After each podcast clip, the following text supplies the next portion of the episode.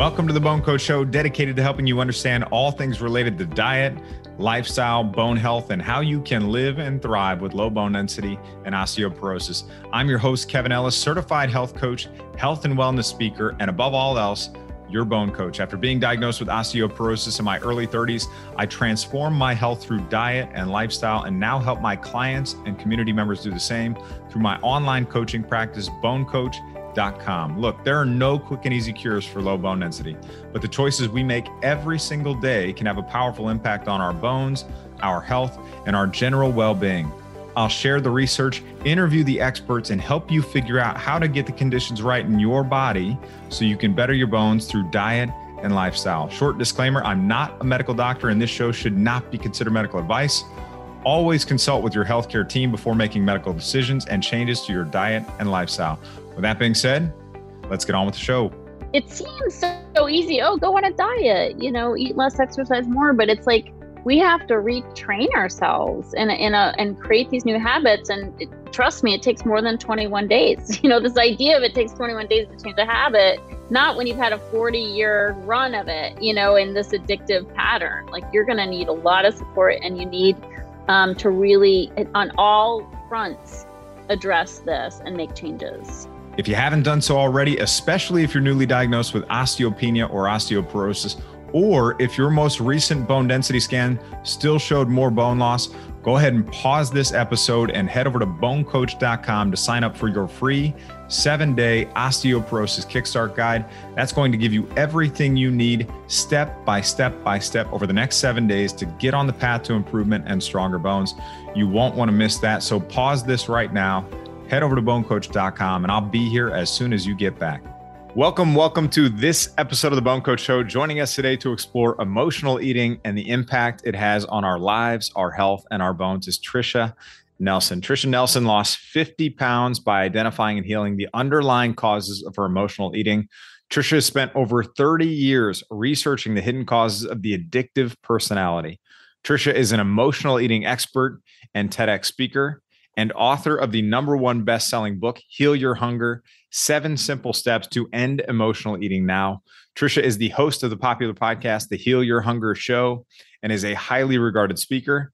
She's been featured on NBC, CBS, KTLA, Fox, and the list. Tricia, it is an absolute pleasure to have you here. I'm great, great to be able to have this conversation today. Me too. Thanks so much for having me. Yeah, this is going to be great. So let's go ahead and I I want to get started with your background, your story, how this became your area of focus, and really what your journey looked like with emotional eating and how did it lead to the path you're on now? You bet. Um, you know, I think it's really as far back as I can remember that I was obsessed with food. Like I love to eat. So I love to eat. I love to cook. I love to, you know, um, prepare food to other people for other people. Go out to dinner. I had like heart palpitations when I knew I was going to go out to a really good restaurant. So, so it was just one of these things that that was a constant obsession for me. And and um, I was definitely drawn to like sugar and carbs and and that kind of thing. I love sweets. Um, and unfortunately, you know, it didn't stop there. I gained weight very easily. So throughout my life i i was overweight. I mean by age 21 i was 50 pounds overweight as you had mentioned and that was a big bummer obviously. So um, you know i had this roll on my tummy that i would scrunch up in my hands and imagine cutting off like you cut fat off the side of a steak or um, you know i thought of maybe getting some disease where i'd automatically lose weight. Um, you know some crazy kind of outlandish thoughts because I just couldn't control what I ate and I couldn't control my weight either. You know, I mean, I, I, the first thing you do when you feel yucky about your body is you go on a diet. Like that's what you're supposed to do, you know, eat less, exercise more. Um, but Kevin, no matter how many times I did that, I always put the weight back on. And so I got to the point where I was just like, man, I'm such a loser. Like I can't do it. I can't follow the diet. And as soon as I would lose the weight, I'd be right back up the scale. And so I really did start to feel hopeless like gosh you know when's this ever going to change? Is it going to ever change? And i was a yo-yoer so i would like go up 30 pounds down 20 up 40 you know and i had about five different sizes of pants in my closet because i never knew what size i'd be.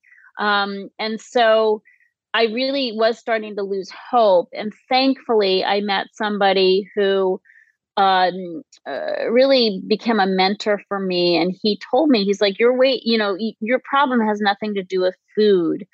And that was a kind of a revolutionary message for me. And it's not that it doesn't have anything to do with food, obviously, but it goes deeper than that. And so, uh, what I learned is a way of addressing and healing the emotional eating. And that's a piece I think that not enough people are talking about. You know, it's not calories in, calories out, or you know, portion, I mean, portion sizes, exercise, all these things are important. But if you have an emotional connection to food like I did, like like from a very young age, it is a ingrained, very deeply ingrained habit that no diet will will stop you know? And so that's really where i needed to go. And that did turn everything around for me when i started to do that. And ad- address my stress issues and and um, you know way the way i operated in the world because there it went beyond food. It had a lot to do with my personality as well. So that changed everything and i've been very blessed you know to have kind of codified everything that i learned and i put it in my book you know my best-selling book and my i talk about it in my tedx talk and i um, you know any way i can i'm sharing with people this information so i so appreciate your having me here because i think it is a game changer for so many people yeah, no, I, I would agree. And and this is an important topic because when we're going to talk about how this relates to our bones here in just a minute also, but I know when we talk about like what you were talking about is you just you had this desire to eat specific foods and things like that. And I know the term food addict comes up a lot. And I've heard that term come up a lot. But how do how do you know? Is there a difference between an emotional eater and a food addict? And if so, you know, how do you know if you're one or the other?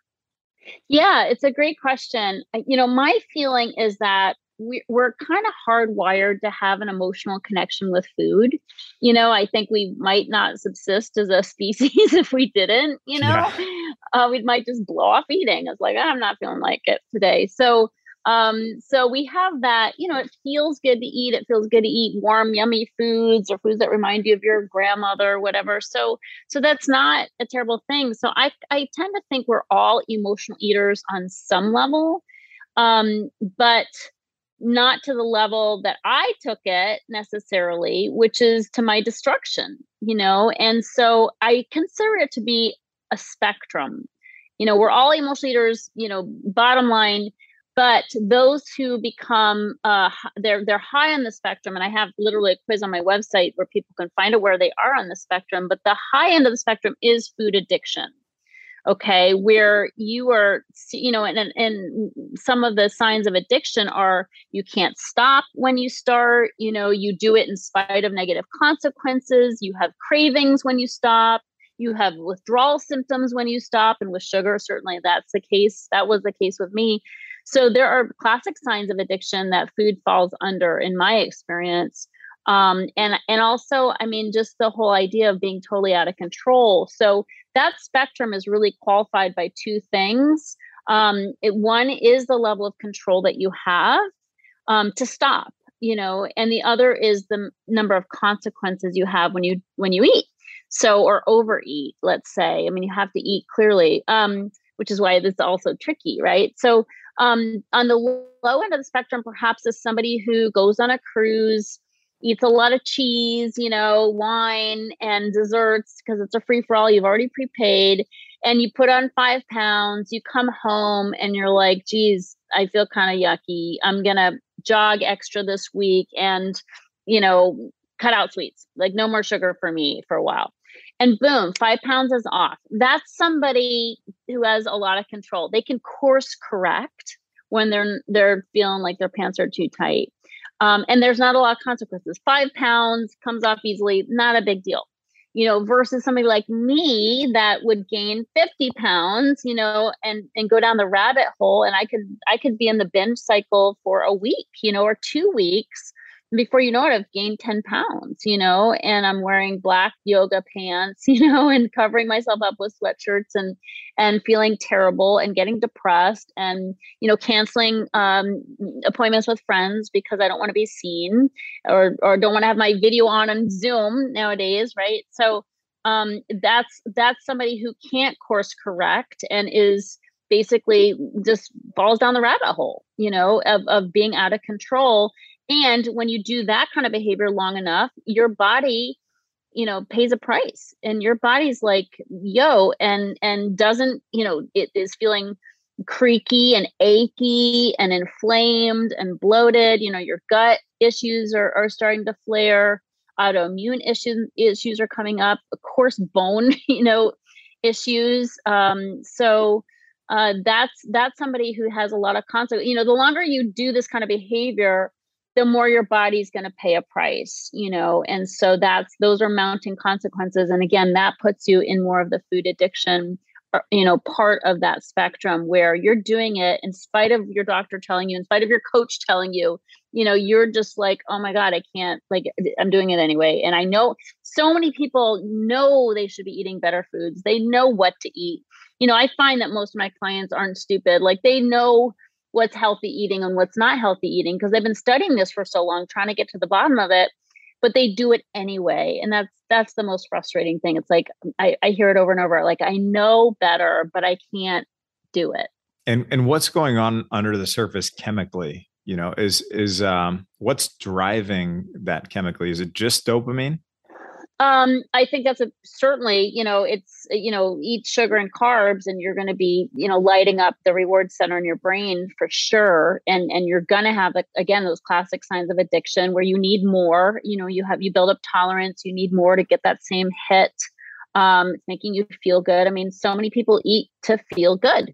You know, it just feels good. It's momentary, but you know, we eat to feel good when we don't have strong you know brain you know chemicals going on so um and but you know the, the the area i live in mostly is the emotions and trying to make ourselves feel better because not only we our brain chemistry is off but also because we've been living in a way that isn't supportive of good mental health. You know, we've been overextending ourselves, people pleasing, you know, burying our feelings, not speaking up for ourselves. You know, there's a lot of behavioral things that emotional eaters do that contribute to their need for heavier foods, you know, unhealthy foods.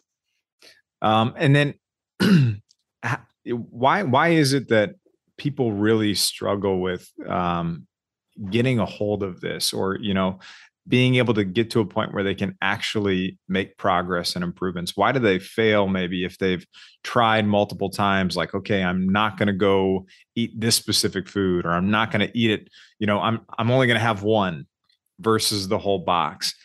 Why do people really struggle with getting to the point where they can just do this on their own it, you know it it it is when it becomes an addiction for somebody i mean it's kind of like somebody who's progressed to the point of alcoholism you know it's not just heavy drinking it's alcoholism. Typically you need support to stop. I mean for most of the people who come to me it's been a lifelong struggle. I mean literally decades of dieting decades of going on the wagon falling off the wagon you know, decades of exercise programs, diets, you know, different kinds of funky eating, vegan, you know, now it's intermittent fasting or, or keto, or, you know, there's always something new to try. And so it's a merry-go-round.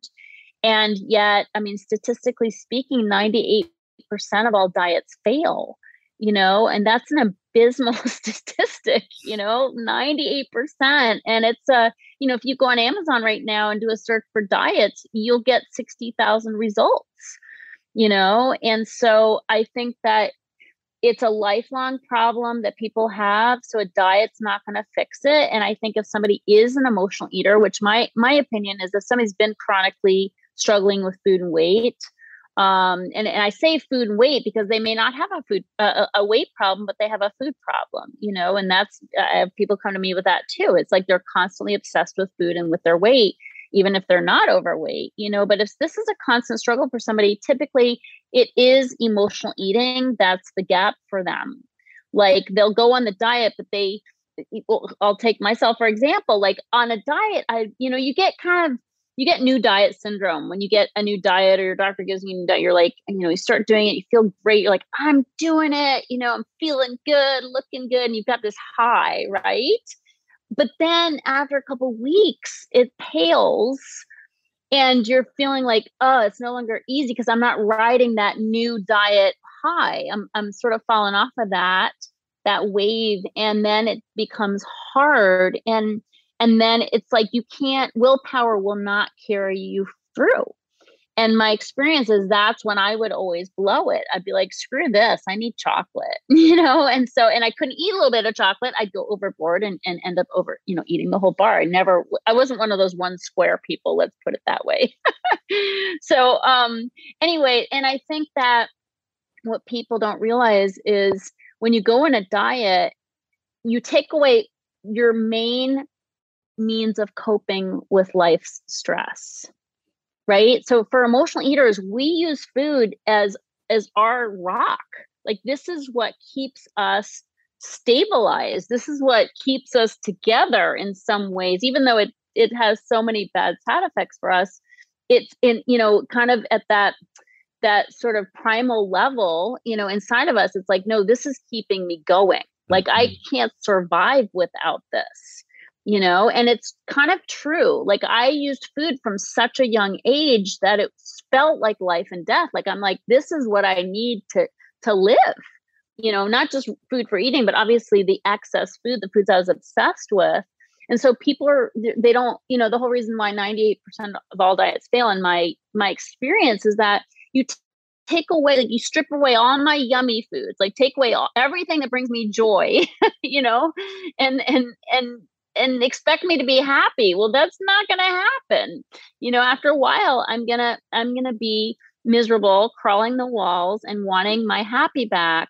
And so what what i need to do and what i teach people to do is start to have new coping tools.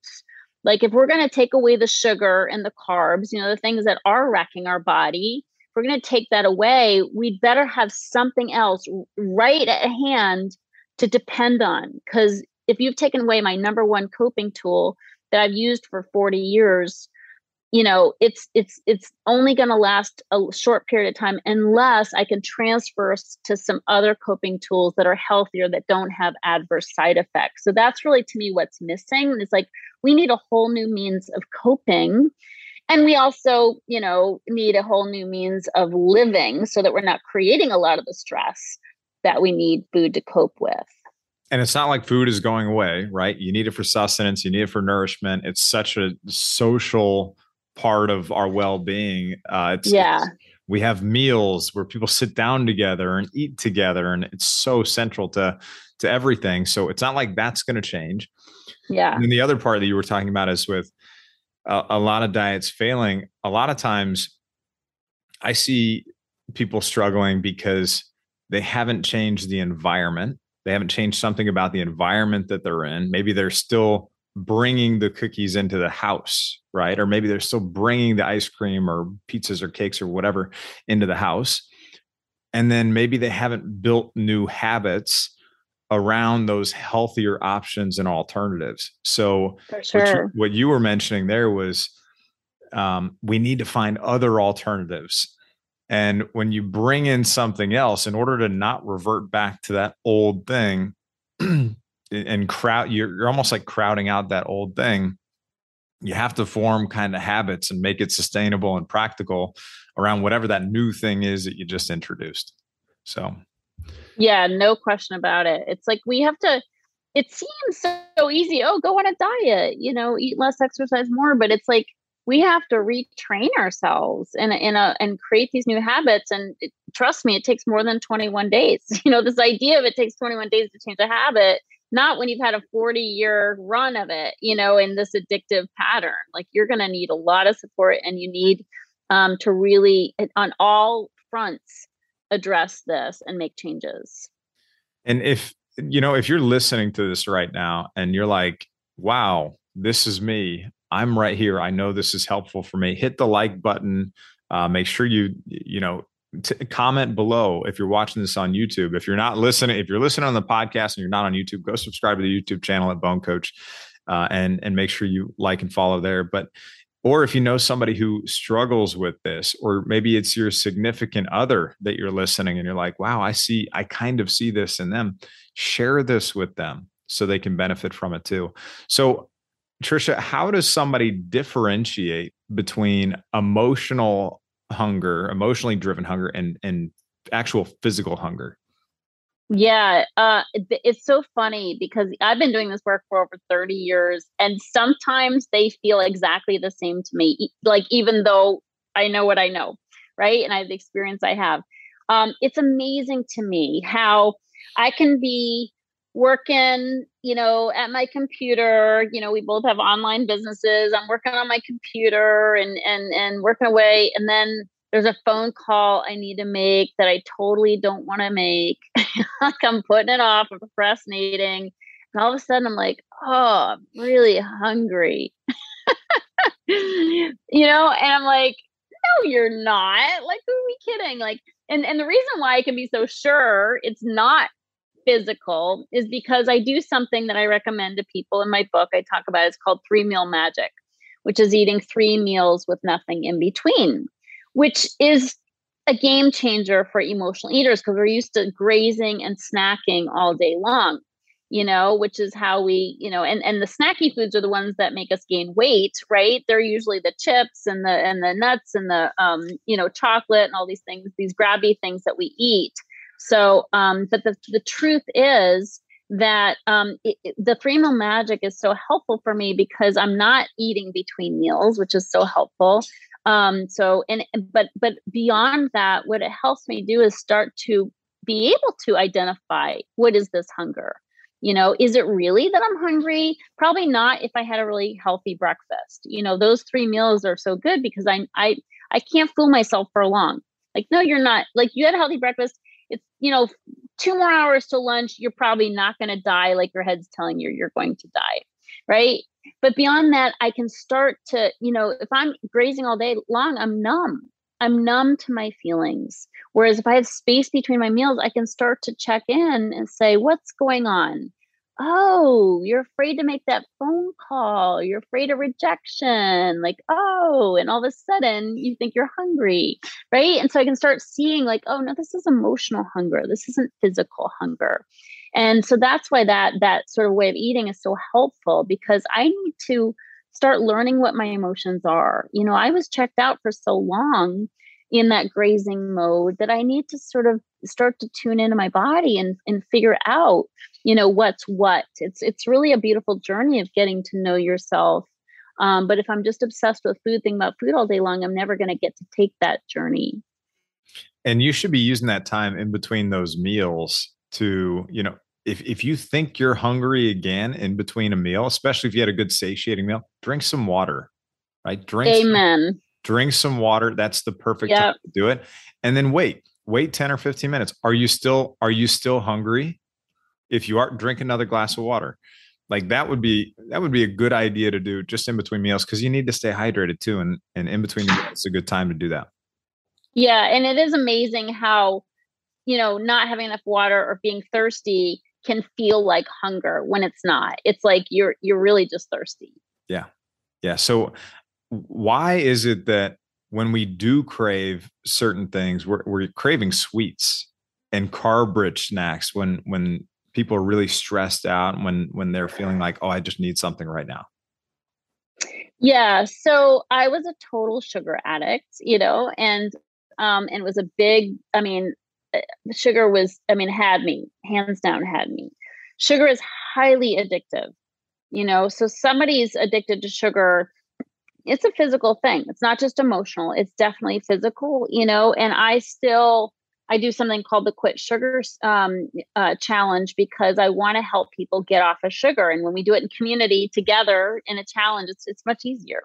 Um, but my experience, is if I eat sugar, you know, that sugar is going to crave more sugar and so because it is an addictive substance um, sometimes you know studies have shown it's more addictive than heroin so um, so there's the physical aspect but if you're off of sugar and you're still craving sugar, then that's the emotional aspect. You know, we're looking for something to fill the hole, you know, um, that empty place. And I want to talk about the PEP test because I think this is a good way for people to understand emotional hunger um, and also understand why we do turn to foods even though we know they're not good for us. So, um, so the PEP is a acronym, PEP, and the first, and this is a way to describe not not what foods are doing to us, but what foods are doing for us. Because there's always a payoff, right? Like we're like even though it hurts our bodies and we do it anyway, it's because there's a payoff. So what? Why are we doing that? So my experience is the first P stands for painkiller. So we use food as a form of painkiller. What kind of pain are we killing? Well, take your pick. Like, you know, pandemic, there's some pain for you. You know, your whole life is turned upside down and, you know, you can't go to the gym and then you can't see your family and and whatever. So that was a lot of pain. Maybe a relocation, maybe losing a job, maybe an ill parent or a dysregulated kid. I mean, there is unlimited amounts of pain in the world, right? And so when it's our habit to anesthetize that pain with food, that's what we do. It's like uncomfortable feeling. Uh, where's the food? Like what's in the refrigerator? And it it is a habit, you know, to just numb our pain. And so that's a problem, obviously. Um, then there, the E in PEP stands for escape, and um, oftentimes we are looking to uh, just kind of get away from the world, maybe even our own heads. So, as overeaters, we tend to be overthinkers as well. And we're constantly thinking about the worst case scenario in any way. Okay. So, um, oftentimes we just want to get out of our heads. So we get, I mean, I used to get my favorite binge foods, sit in front of the TV, and it's like, I just want the whole world to go away, you know? But a lot of times it was my own brain I was trying to get away from because I was having all these crazy thoughts. So um so that's a big reason why we eat.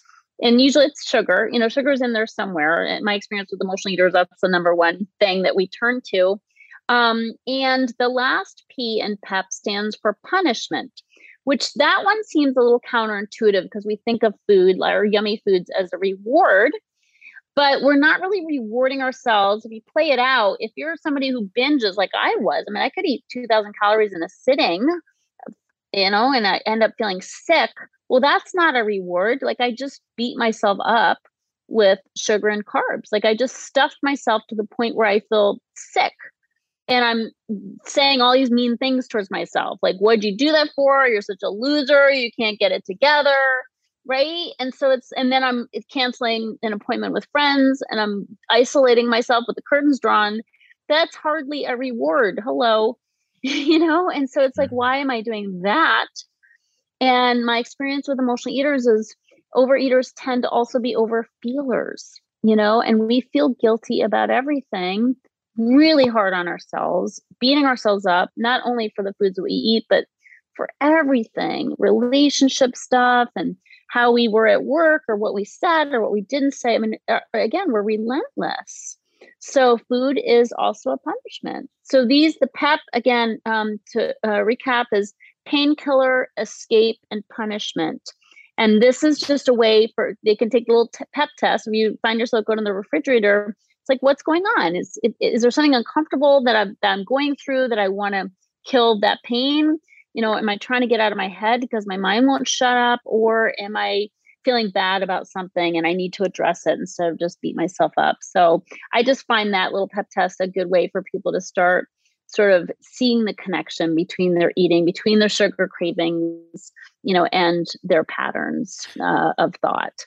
And it's like you've got this trigger right? This trigger uh, that you can probably notice, or if you paid attention to it, I would think you could probably notice that this is going to happen and there is a gap in between when this trigger happens and the time you and you're going and getting that food or snack or sugary treat or whatever. I want to talk about sugar and bones in just a second too but um, i would think that during that gap that window that's your opportunity to actually do something there. Would you would you think that's the right time maybe tricia yeah for a lot of people it's just it's so knee jerk that it takes, you know, this is why this healing process is a process and not just a quick fix because it takes time to start recognizing, oh, hard situation, uncomfortable feelings, let's find a new tool, right? Let's find a new way of coping. So, like, I had so many people say, oh, I was doing great until the pandemic happened you know and and then people just went haywire with food. And um, because it was a really traumatic thing for everybody on the planet. We were all having our lives upended. Um, so the more we can check with ourselves and realize we are emotional beings and we have emotional responses to life's problems. You know that's that in and of itself that seems so like yeah duh but it's not a like most people aren't even checking in enough to realize that you know and i have to constantly tell people like you know life is hard life is hard and we have emotional responses to everything. It's just we're in this knee jerk habit with just stuffing with food. So it's a process of realizing this is a hard situation. I need some self-care. Like i need some self-care. I need a hug. I need to take a time out. Like all those kind of self-care type things that's new for us and it's not something we learn in our culture you know, to take a time out. Sure, we'll give a kid a time out, but we don't realize we need a time out, you know, but that's exactly what we need. And, and you're right on that we, you know, that's when we start need to start using new tools. And I will say we can start the day with new tools as well, just as a matter of course. And I actually teach that, you know, to start the day with meditation, yoga, breathing, something that can help you get still and quiet and centered. I call it putting money in your spiritual bank account. You know, like put money in the bank account first thing in the morning. You're going to need it. Like you will need to take withdrawals throughout the day. Life is hard, you know, so just know you need it. And if you do make deposits first thing in the morning by getting still and quiet and connected to source, then you can make withdrawals later and you've got something to withdraw from. You're not going to be in the red. But if we don't make those deposits first thing, we're looking around for chocolate and candy and, you know, pot gummies. I I remember when I was first told I had celiac disease and I had uh, to remove gluten from my diet and all these other foods that I used to love. I used to eat them all the time. Some of them were sugary sweet treats and things like that. And I remember I the feeling of having all these things taken away like oh it's the joy in my life that like so many so much of that is being taken away from me.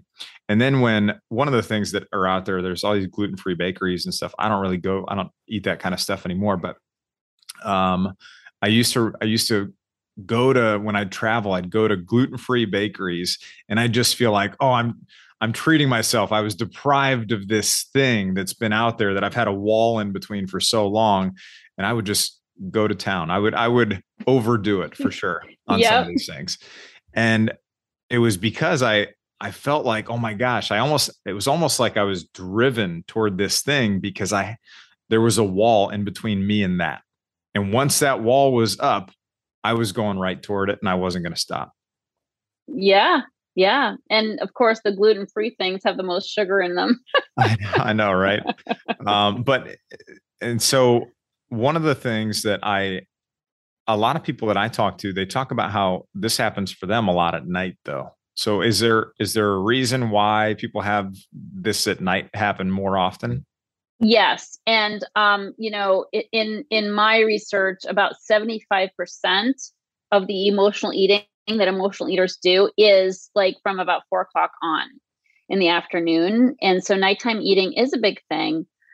And my, you know, my experience and and belief is that you know, when we're busy and overeaters are overdoers, okay? So we're like on the go, getting stuff done, you know, and um, when we're busy, it distracts us from ourselves and from our feelings and oftentimes uh, we're skipping meals. So there's a lot to unpack here. First of all, skipping meals, bad idea. All right. You're always going to pay later. you know, and the thing is, in the emotional eater's brain, there's always this sneaky part. I still have it in my head. And that's why I don't skip meals because I've got this little sneaky thing that goes, oh, if I skip a meal, I'm going to lose weight. Like I'm to get, I'm to hack. This is a good hack. You know, I'm hacking it. I worked right through lunch. Good for me. I'm to get ahead of the game here. It never works because at the end of the day, we're hung, we're over hungry, right? And and when your defenses are down, you know, your willpower is the lowest at night, right? The strongest first thing in the morning and you're in the kitchen, you've got no defense. Like you're over hungry, over tired, over stressed, overloaded with feelings that you haven't done anything to address.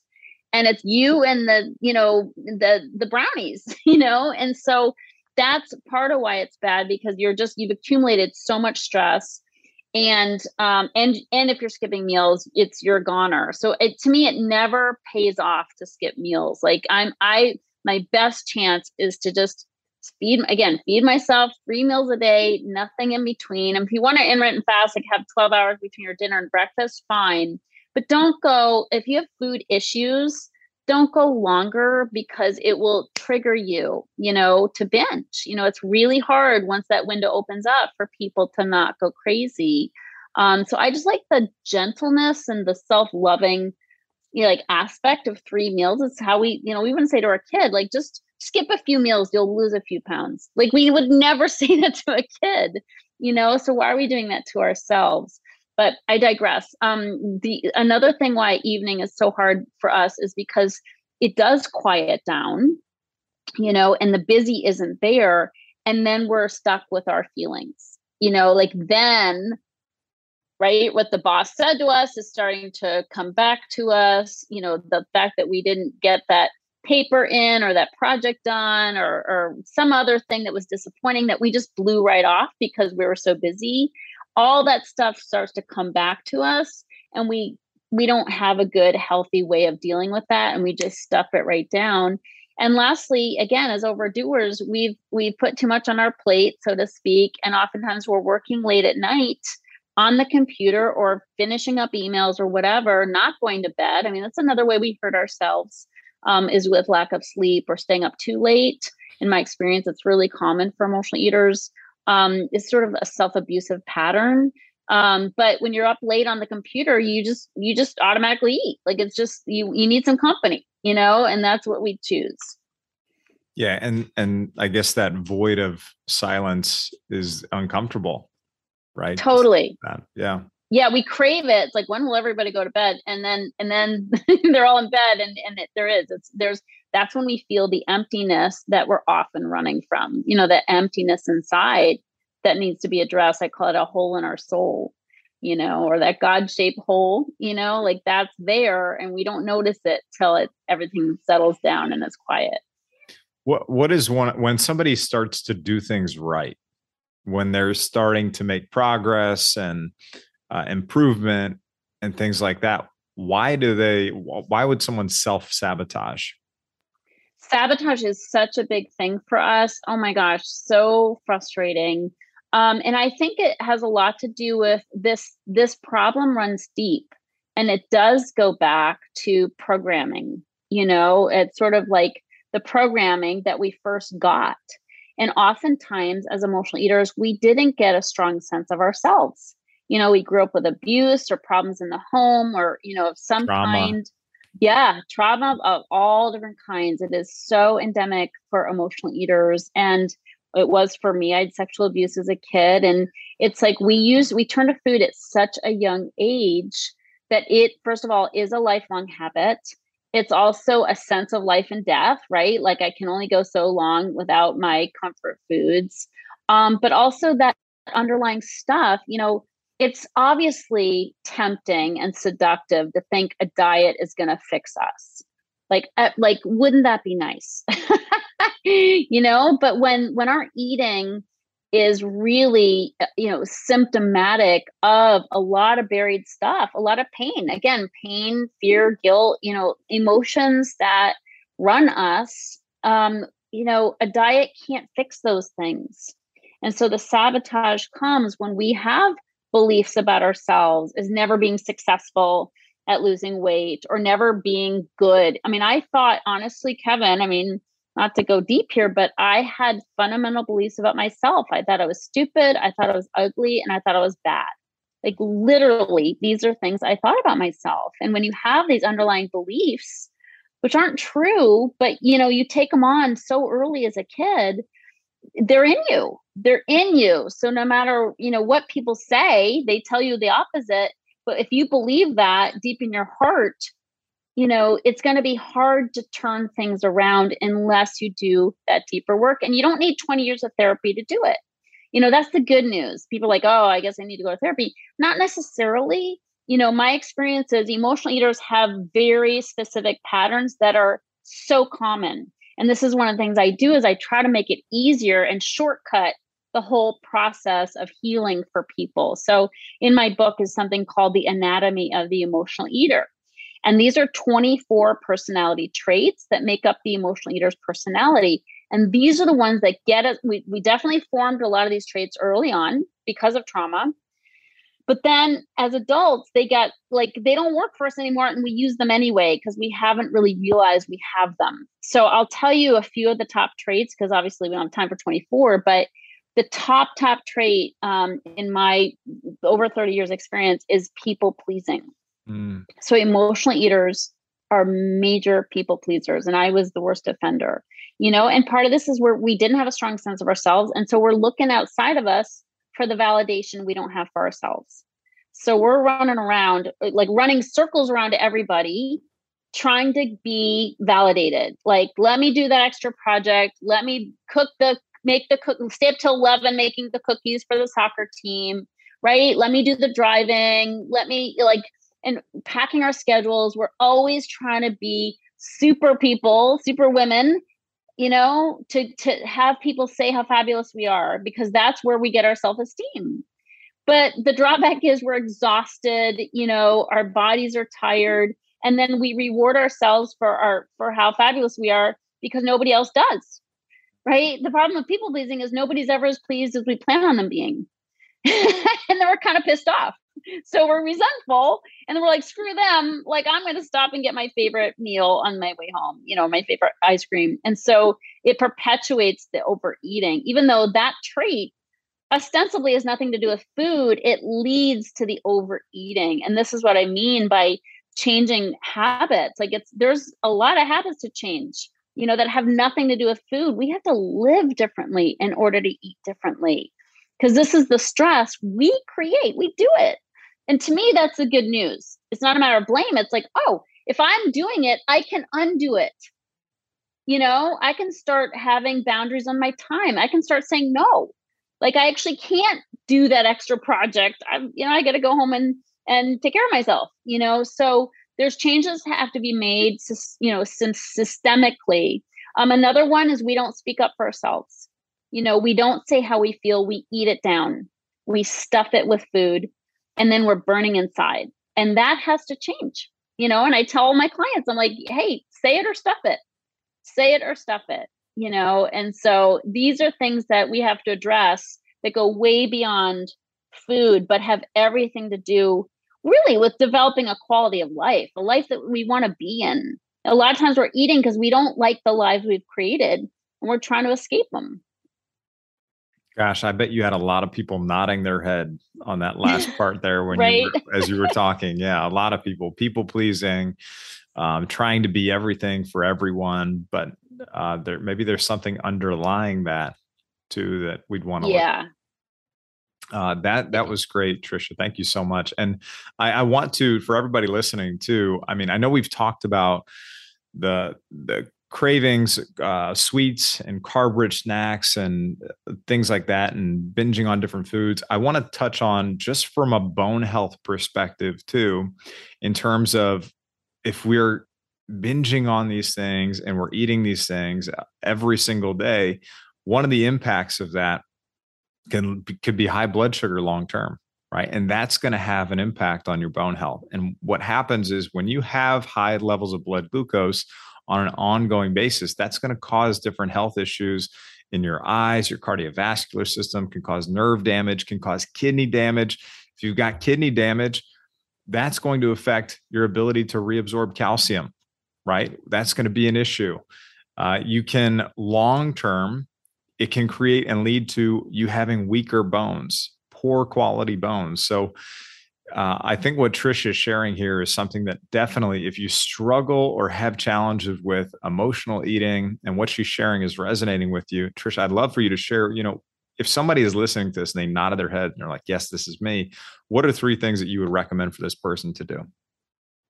Um, I would just say, first of all, you know, let go of the idea that you're going to fix this on your own. You know, we have such shame. We don't mind hiring a trainer, right, uh, to get in shape at the gym. But the idea of hiring, hiring a trainer to help us with our eating issues, that's really hard for us to accept but get over it. It's like this is one of the hardest of all addictions to overcome. Like what and if you could have by now you probably would have, right? So so ask for help, reach out for help, accept help. It's like it's you have to eat. It's to me it's the hardest to, to overcome because you have to eat.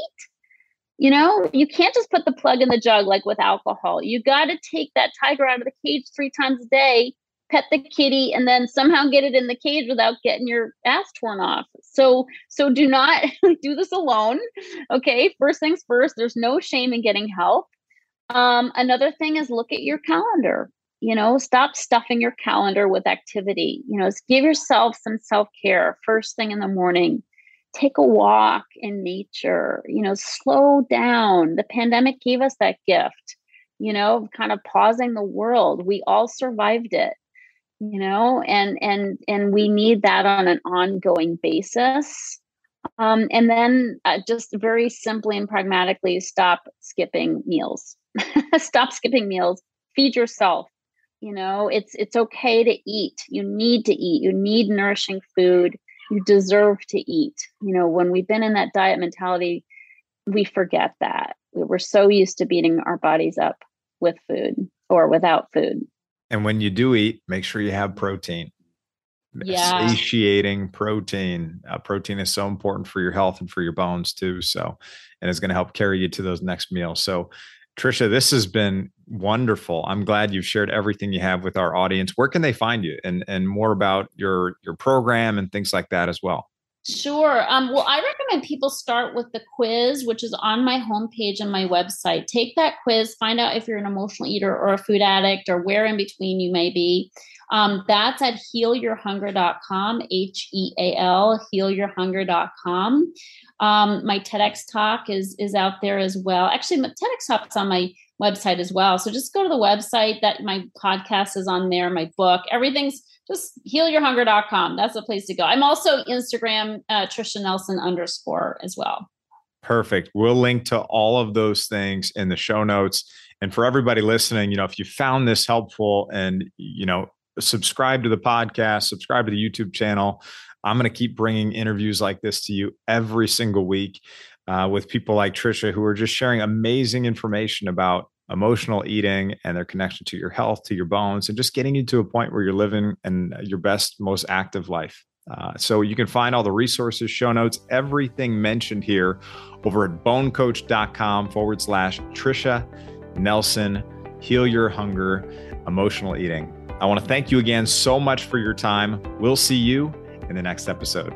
Hope you found this episode of the Bone Coach Show helpful. You can find all the resources, show notes, everything mentioned over at bonecoach.com. If you enjoyed this episode and found it helpful, be sure to share it with someone you love, a friend, family member, even a group of people. And also be sure to hit that subscribe button so you never miss an episode that can help you improve your bones, your health, and your future. One last reminder if you haven't done so already, head over to bonecoach.com for more great resources to help you get on the path to stronger bones and an active future. I'm your bone coach, Kevin Ellis. I'll see you in the next episode.